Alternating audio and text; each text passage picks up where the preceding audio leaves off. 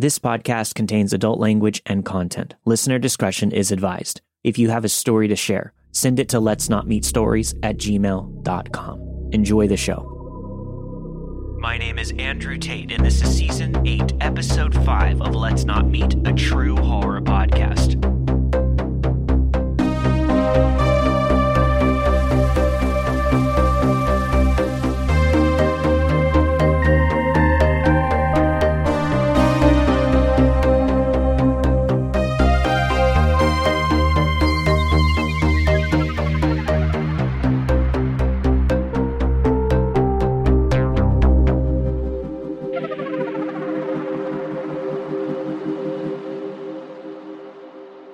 This entire ordeal lasted for about six months. The year was 2014, and I was 11 years old. Just to give a quick background, I lived in a compound housing, a type of dwelling that featured two houses in one enclosed lot. The house that I lived in was shared by me, my 13 year old brother, my mother, and my grandparents. My cousins and their parents inhabited the other one. Due to our fairly large family and the grown ups' busy schedules, it was decided that we were going to be hiring a couple of housemaids, one for each house. My grandmother, the matriarch of the entire family, took charge of the hiring process by contracting an agency for household helpers. Not long after, two maids answered the call of duty. For privacy reasons, we will call them Leslie and Michelle. Michelle was tasked to work in our cousin's home, so that meant that Leslie worked in ours. It was a long term stay in gig. My grandparents offered both of them to share a two bed guest room in our house. My bedroom was linked to that room by way of an emergency door.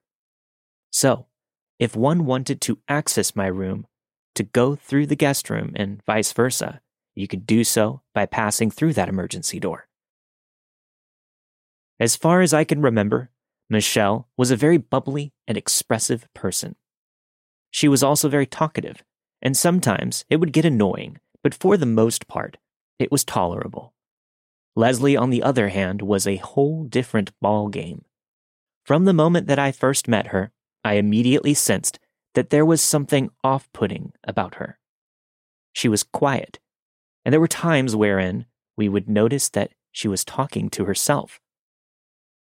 None of this really mattered initially, because she was very efficient in doing her job. The first few months of her stay were rather normal. We also got used to the two maids' contrasting personalities quickly. It was actually nice that they complemented each other. However, things kind of ramped up in the following months. Leslie's erratic behavior intensified. For instance, she became very skittish around us, and whenever we tried to talk to her, she'd be startled. There were these times where she would aggressively talk to Michelle, and upon noticing that she wasn't being inconspicuous, she would immediately go back to being passive. Around that time, Michelle had asked my grandmother if she could receive her salary in advance, as she needed to take a month long vacation. My grandmother not wanting to deal with labor laws and the like, just granted her request. Leslie now had the guest room all to herself. It only got weirder from there. Now, I'd like to add that I'm not a heavy sleeper, and sudden movements and noises easily wake me up. Anyway, Leslie would leave her room and start going around the house, mumbling unintelligible words to herself and while she mumbled softly, the sound was enough to penetrate the thin walls of my room. After a few seconds, she would then start to hum. It became sort of a pattern that happened a few more times. Because of this, I anticipated this routine of hers and was able to record her humming just for shits and giggles. Initially, I simply found it funny, so I brushed it off. That is until one night, it turned into something downright creepy. Same thing. It was about one in the morning. I heard the guest room door open, followed by light footsteps. This time around, the mumbles didn't sound soft. It seemed like she was conversing with herself, switching back and forth from an irritated tone to having a calm inflection in her voice, but still not clear enough to be understood. And then there was the humming. It sounded ominous and sinister. It grew louder and louder, and I could tell that she was just nearing that door. Just as I was about to get up and lock it, I heard the door slowly creak open. It was her, standing in the barely lit doorway. I pretended to be asleep, but I could tell that she was staring at me intently as she peeked through the door that was barely cracked open. After just a few seconds that felt like an eternity, she shut the door. That was my opportunity to lock it. And boy, did I race to that door to do so. As I returned to the comfort of my bed, I heard it again. Once more, the sound drew closer and closer, but it didn't originate from the outside of the main bedroom door. Before I could come to the realization that that emergency door was still unlocked, it suddenly opened. She peeked, then threw her head in to fully visualize the surroundings. She said in this hushed, sing songy voice I know you're awake. No need to keep me out. Just like that, she shut the door. For thankfully, the final time that night. I was terrified to go back to sleep, so I just stayed up and locked myself in the bathroom. Come breakfast time, I told my mom and brother about it. My mom sympathized with me, but said that there was nothing that they could really do because, as creepy as she is, her work ethic was still invaluable to us. My brother, however, revealed that whenever he woke up, he would occasionally find the bedroom door slightly left ajar, when he clearly makes it a point to close it before he goes to bed.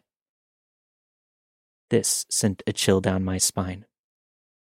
Since then, we made sure to keep our doors locked, even during the daytime. Now, that incident would eventually be swept under the rug. Leslie acted normal again and showed no signs of oddity.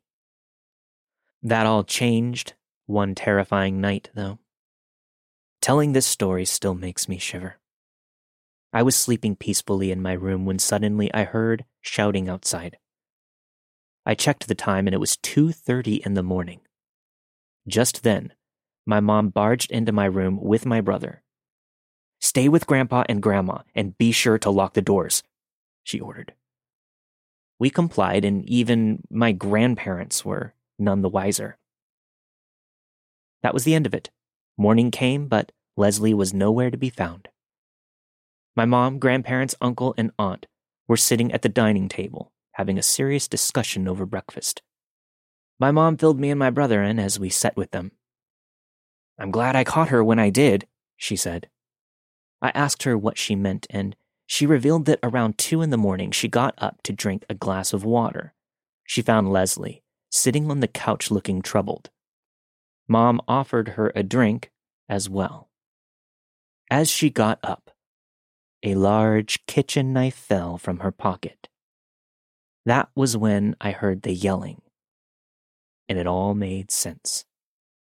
My mom shouted at her and told her that she was going to break her neck, so she better not try anything stupid.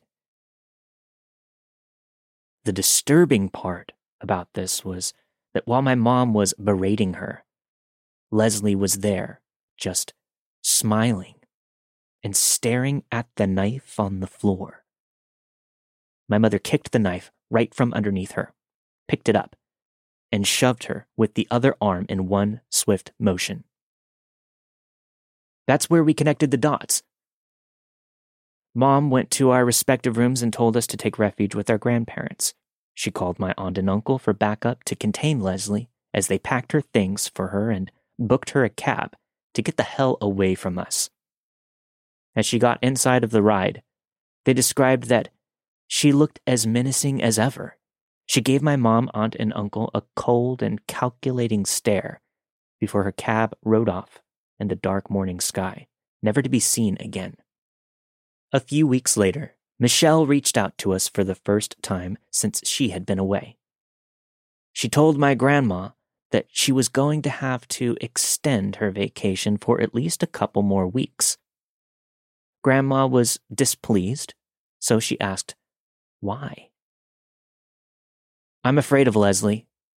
She had been making sexual advances towards me, and she would stare at me while I slept.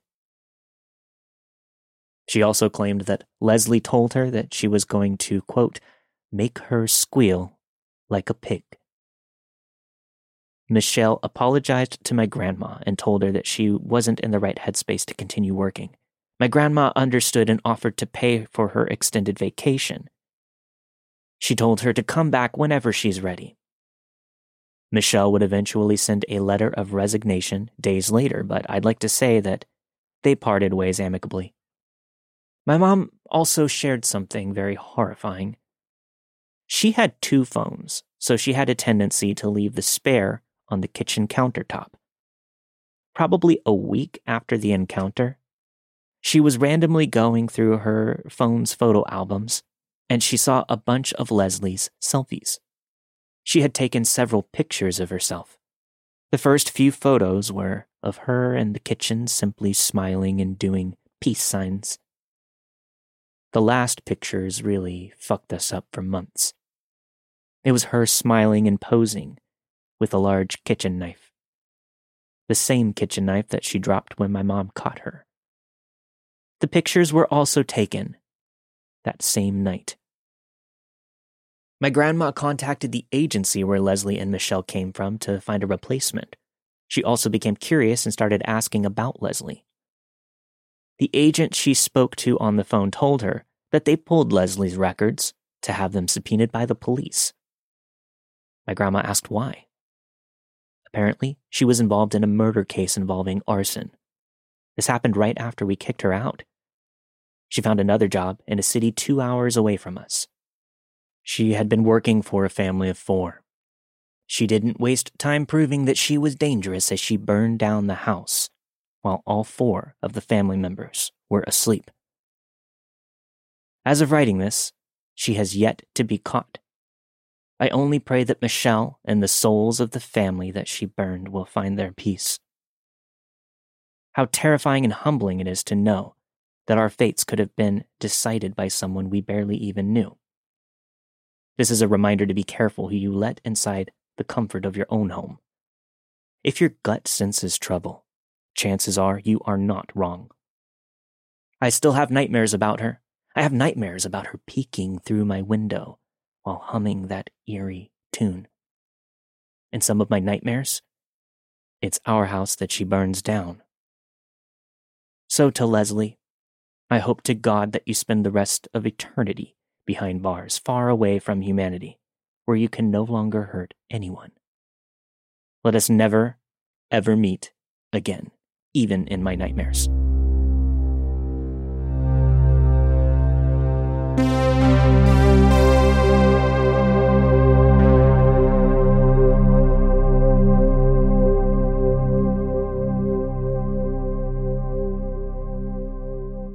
I moved to Hawaii with my family when I had just turned 18 years old.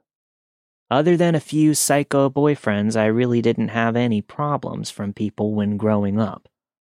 At 18, I was still pretty shy and quite honestly a people pleaser. But it didn't really bother me. I was living on the Big Island, and despite the name, there wasn't much to do. Don't get me wrong, I loved the adventures that I experienced. But after freshly graduating high school and getting ready for my best years, I was slightly bored and grew depressed. I decided to create a routine to help keep my mind and body occupied Every morning I would wake up pretty early, make a cup of coffee, scroll through Tumblr because it was 2015, and then head to the health food store in town. I would get the same healthy meal, then drive over to the beach, which is about five minutes away, Across from the beach, there was a large walking path shaped like the number eight that I would jog a few laps on. And then I would head over to the beach to cool off in the ocean and eat my lunch in the sun. The beach was extremely remote. It didn't have the nicest sand or water. Not so many people would be around. One day in the fall, I decided to put on my favorite bikini and hit the road. I remember feeling so good that day and so confident in myself that nothing was going to bring me down. I had just finished up my jog and decided to drive to the other side where I would normally park my car. No one was at the beach yet, so I snagged my best spot under a tree where my car would be protected from the sun. I scoped out the spot that I wanted to eat my lunch at and then ran into the waves to cool off. I sat on my blanket and ate lunch. I noticed a couple about half a mile down the beach with their dog, but I was alone at my end. I laid back to catch some sun when I started hearing a voice behind me. Startled, I sat up and I tried to play it cool. I looked on either side of me and I didn't see anyone, so I brushed it off, but stayed alert. The voices started again, this time I realized that they were coming from behind me. I should also note that I would usually have one headphone in with low music. I heard a man's voice. He kind of sounded like he was moaning or grunting, but then would occasionally say something under his breath like, Please come here. I casually turned my face down the beach to pretend that I was looking around, showing that I had a headphone in but I glanced out of the corner of my eye and I could see this man sitting on the beach in a chair, just about five feet from me. He was hidden in the tall weeds that separate the sand from the small forest. After about two minutes, the man began to moan and grunt louder. I felt pretty uncomfortable, but I figured he was on some sort of phone call, telling someone to come here, to the beach, but grunting with their reply. I finally had the courage to glance back to see he was sitting in the beach chair with his head propped back, looking very relaxed. Then it hit me. Is this man actually hooking up with someone directly behind me on the beach? I felt my blood rush from my face as I grew very unsettled. I didn't want to cause a scene, so I decided to casually get up and take a dip in the water so I could look at him without being too obvious. I went to the water, took a quick dip, and then made my way back to the blanket, looking at the weeds in front of him so that we wouldn't make eye contact. He was alone, and you can probably imagine what he was doing. I sat back down on my blanket, and my fight or flight activated. I was alone. If I ran, he could have easily grabbed me. If I sat there, who knows what could have happened. He kept muttering Please come here. I was sick to my stomach. I looked up and down the beach, and I found a couple, probably in their 60s, sitting at a picnic table about 500 feet away in the opposite direction. I sat there and came up with a plan. I slowly gathered my belongings and packed up the trash from my lunch. I moved almost in slow motion so that he wouldn't realize I was leaving. After everything was packed up, I pretended to change the song on my phone and looked off at the couple in the distance, like I recognized them and wanted to catch up with them. Once I stood up, he started to beg me to come over to him. I acted like I couldn't hear him over the music, when the reality of it was I had turned the music off just to listen to my surroundings. His comments got a little more aggressive, and I felt my legs go numb. The couple was so far that if this man grabbed me, no one would even know. After about 45 seconds, I built up the courage to start walking. I refused to look back. I made it to about 10 feet from the couple, and at an indoor voice volume so that the man couldn't possibly hear me. I said, Please help me. I think I'm in danger. The couple walked over to me and asked me if I was okay, and I explained what happened. We turned to see if he had followed me. and what we saw still haunts me to this day.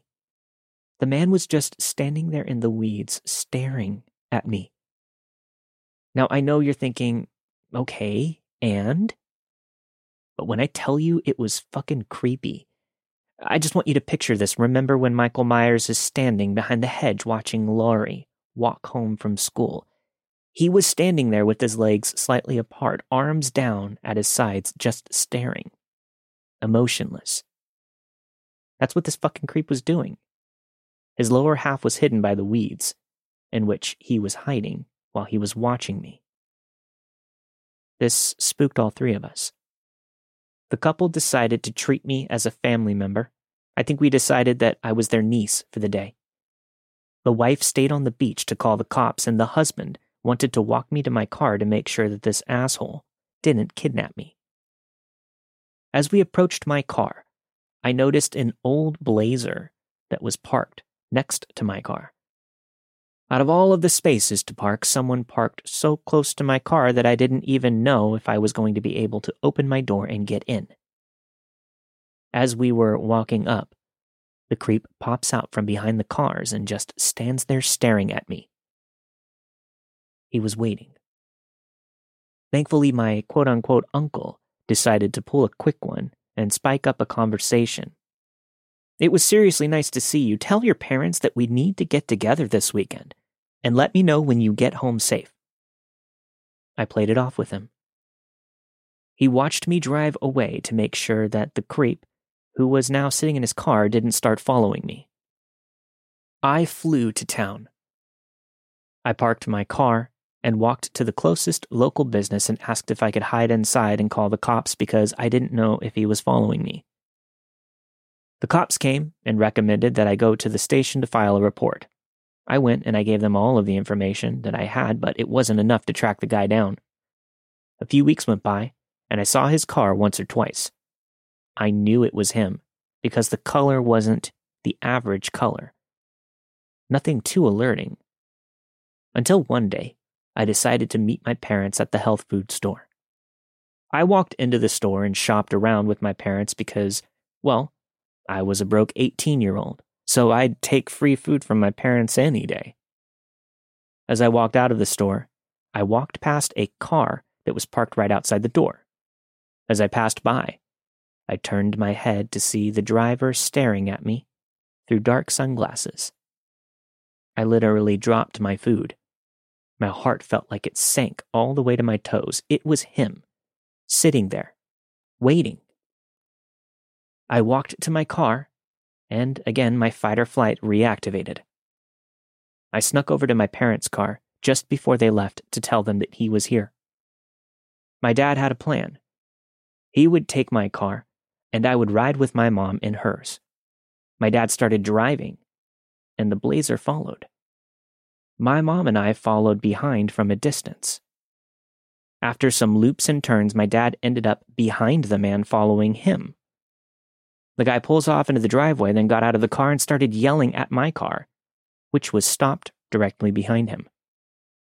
My dad gives him the classic stop fucking following my daughter or you'll regret it type of protective dad threats. After that, I never saw the guy again. It took me a while to get over the paranoia and actually fall asleep at night. I moved to the mainland about eight months later.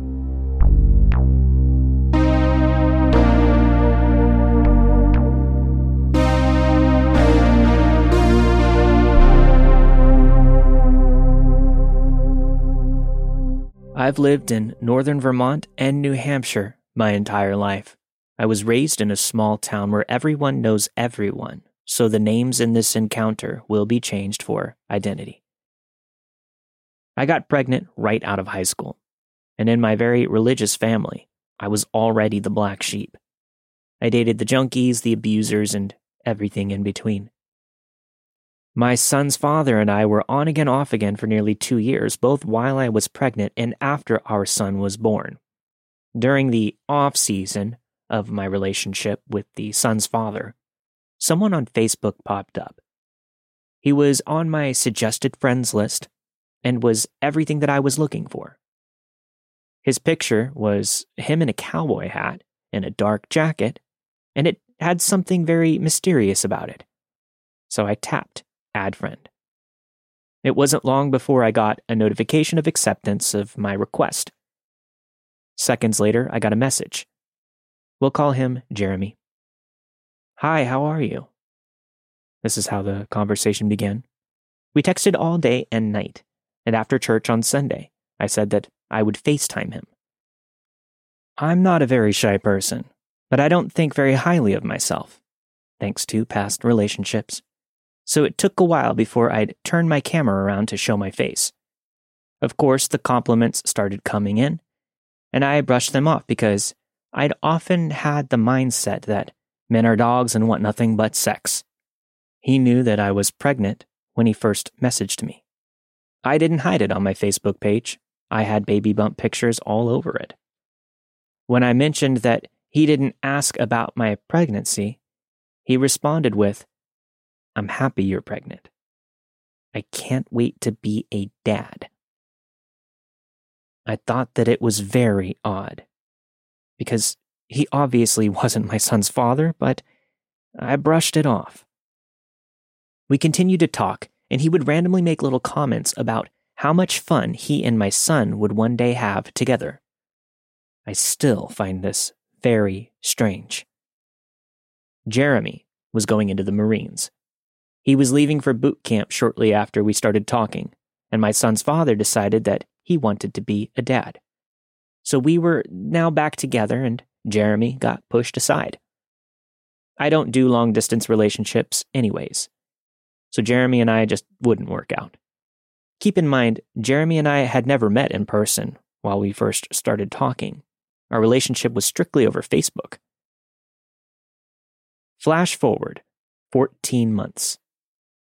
My son is nearing his first birthday, and his father and I, for the last time, broke up because we decided that we would co parent better as friends and no longer be in a toxic relationship.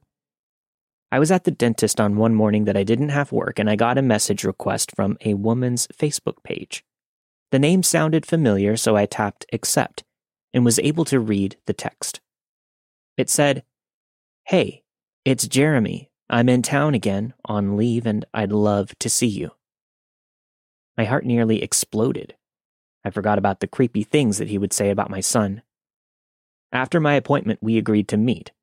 We met in a Walgreens parking lot where I told him to follow me to my house. I was still living with my parents, but I knew they wouldn't be home. He came inside, met my son, and then we went to my room for some alone time. Now, before I say anything else, yes, I made horrible decisions being a 19 year old mom. But my son wasn't alone while Jeremy and I were in the other room. My son was always safe in any situation that I put myself in. After we finished, he got up and left. He ghosted me for three weeks. While I was being ghosted, I thought, was I really that bad? A little history with myself, and Marines in particular, any relationship or one night stand I had with one, I'd always find out later that they were in a relationship, engaged, or even married. It's more common than you think.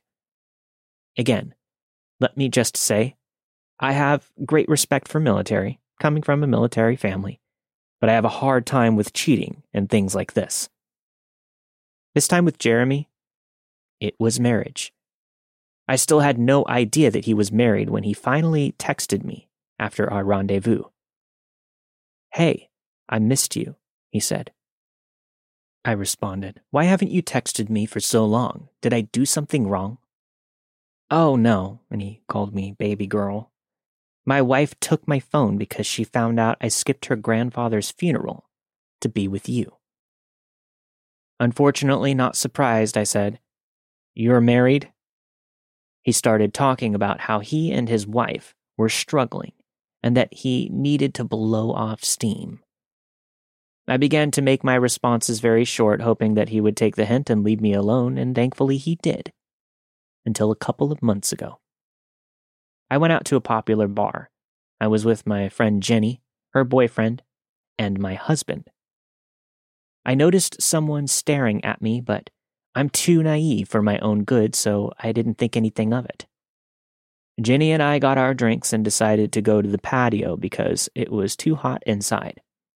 It was late October, so there was a nice chill in the air. Our men stayed inside to snag an open pool table. Ginny and I were talking when I felt this presence behind me. This man got in between Ginny and I, and in a vaguely familiar voice, I heard, in a very loud tone, Do you even know who I am?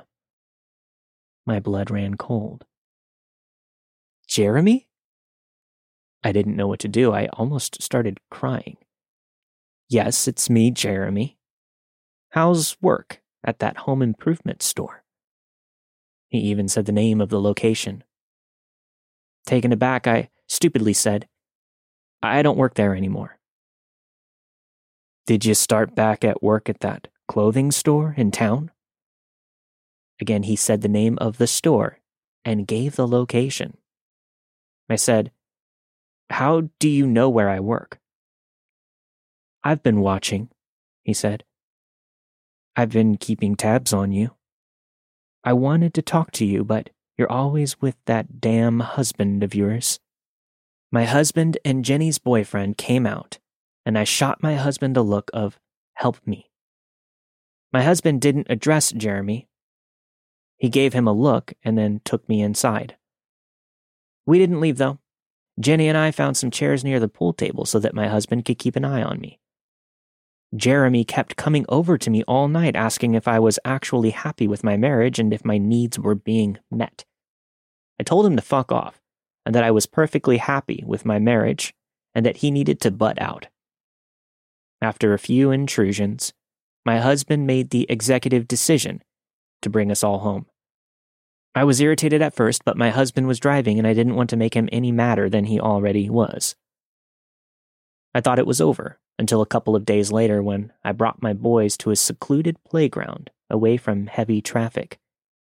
My husband was at work, so I had his five year old son and my three year old son at the park by myself.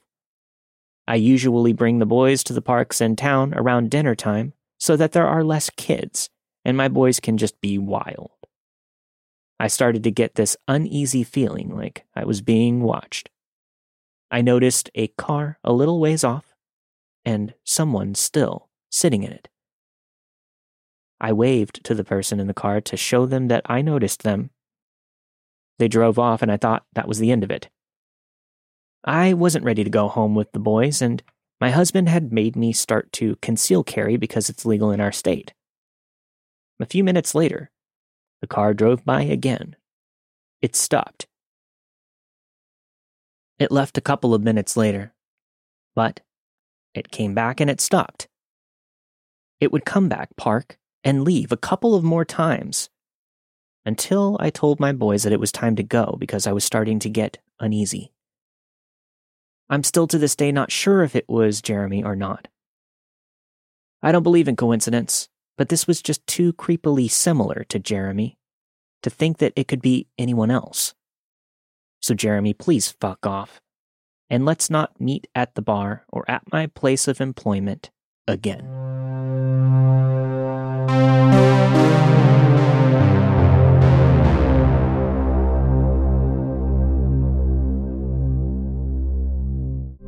This happened when I was 19 and returning from college to visit my hometown. I'm now 24. I'm a very small female. One night, I had been at my father's house watching TV with him, and typically around 9 o'clock, he would go to visit his girlfriend just down the road. That night, he did just that, and I continued to watch my show on the couch. I also have a very small dog, who is a very kind and friendly dog with humans. She is a pit bull, but definitely not in any way aggressive. I made the decision to get a dog, specifically a pit bull, for protection when I'm alone, and for a sweet companion. Because of her kind demeanor, I was always worried about whether she would actually protect me in any dangerous situations or not. Unfortunately, I was forced to find out. To paint a picture of my dad's house, the living room area is essentially surrounded by large windows on the right side of the couch with a glass back door behind it in the kitchen. That night, The blinds to all of the windows were still open, and I had the lights on in the living room. Behind me, the glass back door is where I let my dog in and out frequently so that she can get all of that energy out throughout the day, as well as in the night in the fenced backyard. Because of this, the door is hardly ever locked.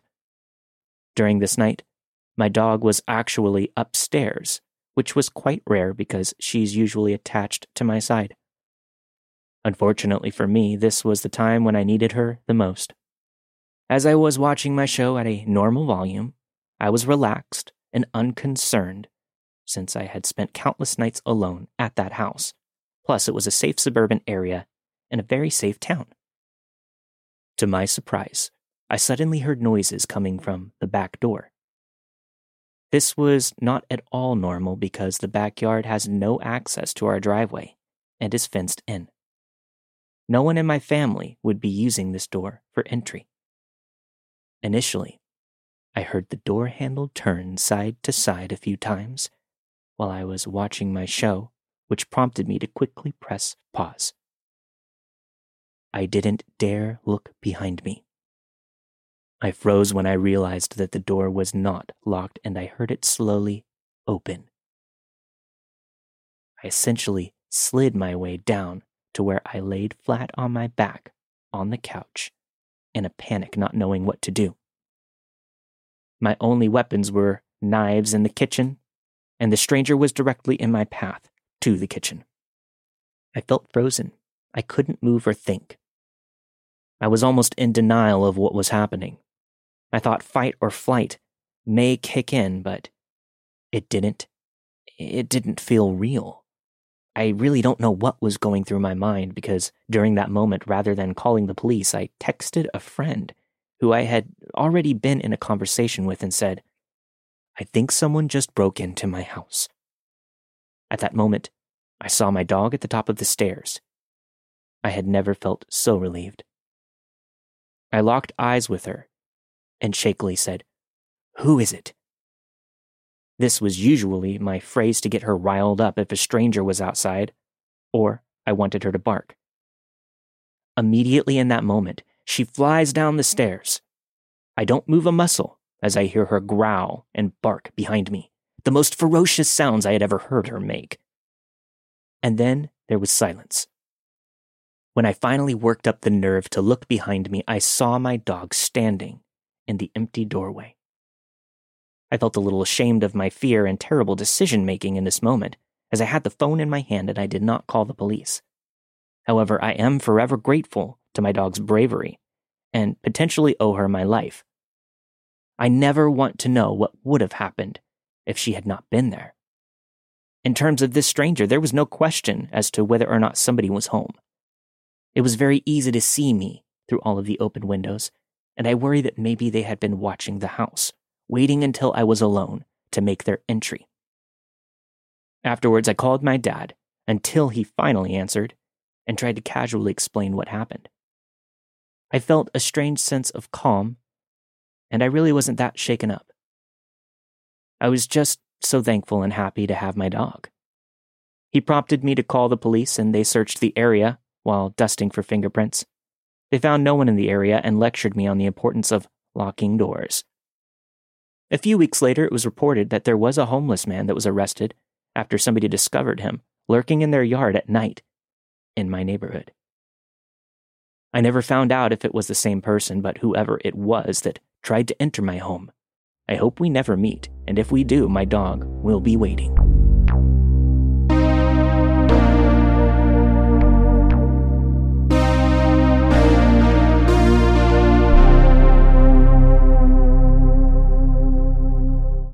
Two thousand twenty one. It's been a rough one for me.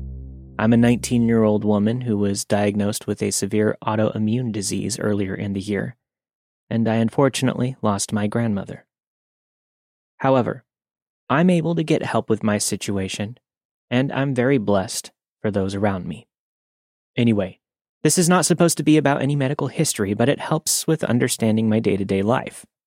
I'm a true crime sucker. I love podcasts similar to this one and can't get enough of them.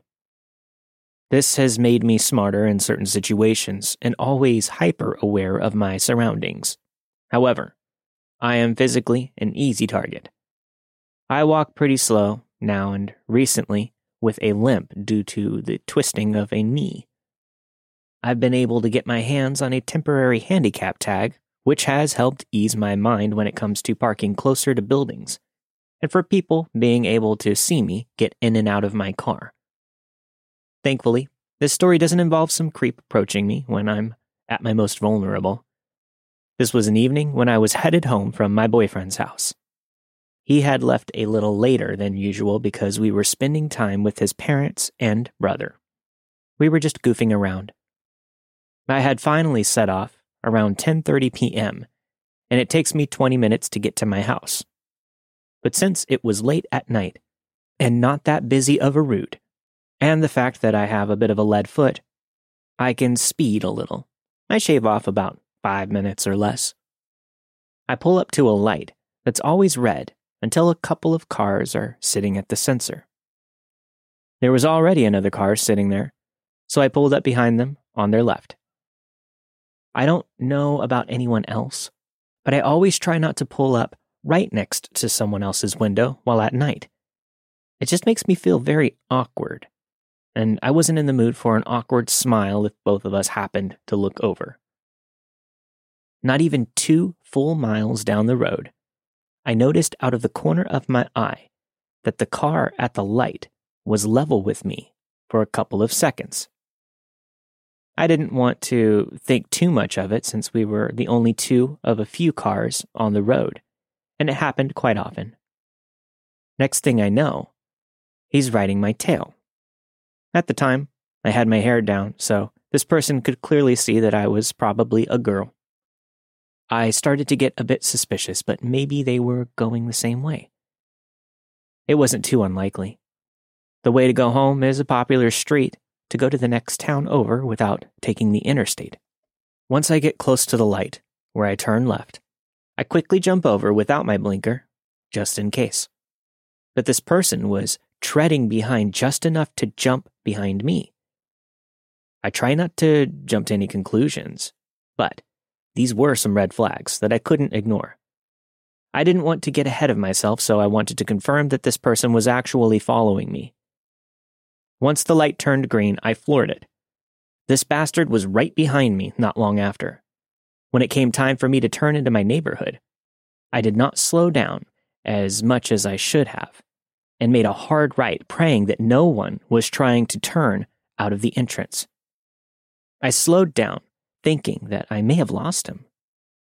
When I look over to my rearview mirror, I see them creeping in, no blinker, and no actual intentions to enter this neighborhood other than to scare me. I make my final decision before calling anyone for help. When I got to the stop sign, I turned right instead of left where I normally would turn. No one turns right. Even those who live on that road always go through the first entrance. I look in my rearview mirror. You know what? He turned right, still creeping behind me. Again, no blinker. I quickly grab my phone and call my brother as fast as I can. Thankfully, my poor brother had left his ringer on and was scared awake by my call. I frantically told him what was going on, trying to keep my composure.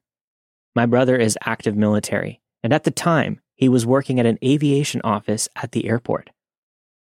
This man, half asleep, leaps out of bed, puts on some pants, and grabs a pistol. My father was awake as well, so my brother told him what was going on, and he went and grabbed a rifle. I kept making turns, left and right, around my neighborhood, even going around cul de sacs but this bitch was still right behind me. My brother and father told me to come on by the house, so I headed that way quickly. When I was right around the corner from my house, I made the mistake of hugging the right side of the road. The next thing I know, I hear their engine rev and they speed up by me. Then they stop in the middle of the road, right where I couldn't get around. I see this man's car door open and he steps out of the fucking car with his hand in his left pocket as he begins to approach my car. Seriously, he stepped out of the fucking car with his hand in his pocket. In my mind, I was screaming and panicking, but I couldn't scream or even open my mouth. I instinctively put my car in reverse and backed up a bit. He notices this and runs back to his car and proceeds to peel out.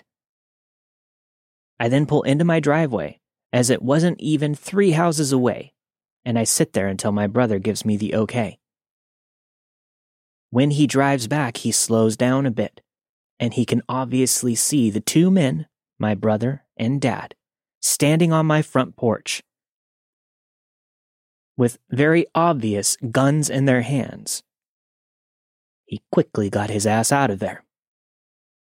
If he had tried to come up our driveway, my brother and dad would have unleashed hell upon that man. I have never cried like I did when I got inside of my home that night. We were able to get a hold of a non emergency police and send in a description of the man in his car, but of course nothing ever came of it. To this day, I still wish I had paid attention to his license plate when he pulled in front of me. But when someone is menacingly walking towards you, that's usually the last thing on your mind. Since then, my family and I have made plans to eventually get myself a revolver to keep in my car and tint my windows. I'm forever thankful that my family is willing to help me out in scary situations such as this one. Now, I always try not to drive home by myself too late, but if I do for some reason, I always try to wear a hoodie and pull my hair back. The scariest part of this entire situation was the fact that my brother could see this man get out of the car and approach me from our front porch.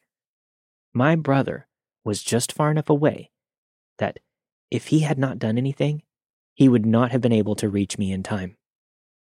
So, to the creep who clearly had nothing better to do than follow some random girl all around her neighborhood and to her house, let's not meet.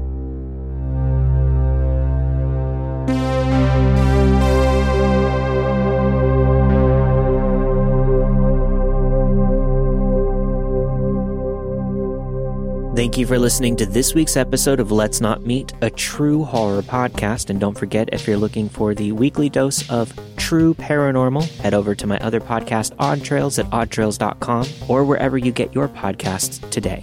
This week, you have heard The Housemaid by Finn, Bad Guy in the Blazer by someone who asked to remain anonymous, Jeremy by Kathryn, Pittie Savior by AK and finally, followed home by some creep by Noel. All of the stories you've heard this week were narrated and produced with the permission of their respective authors. Let's Not Meet, a true horror podcast, is not associated with Reddit or any other message boards online. As always, if you have a story to share, make sure you send it to let's not meet stories at gmail.com. And if you want to get access to the extended ad free version of this week's episode at a higher bit rate with even better quality audio, head over to patreon.com forward slash let's not meet podcast to sign up today and support the show. I'll see you all next week for a brand new episode of Let's Not Meet. Stay safe.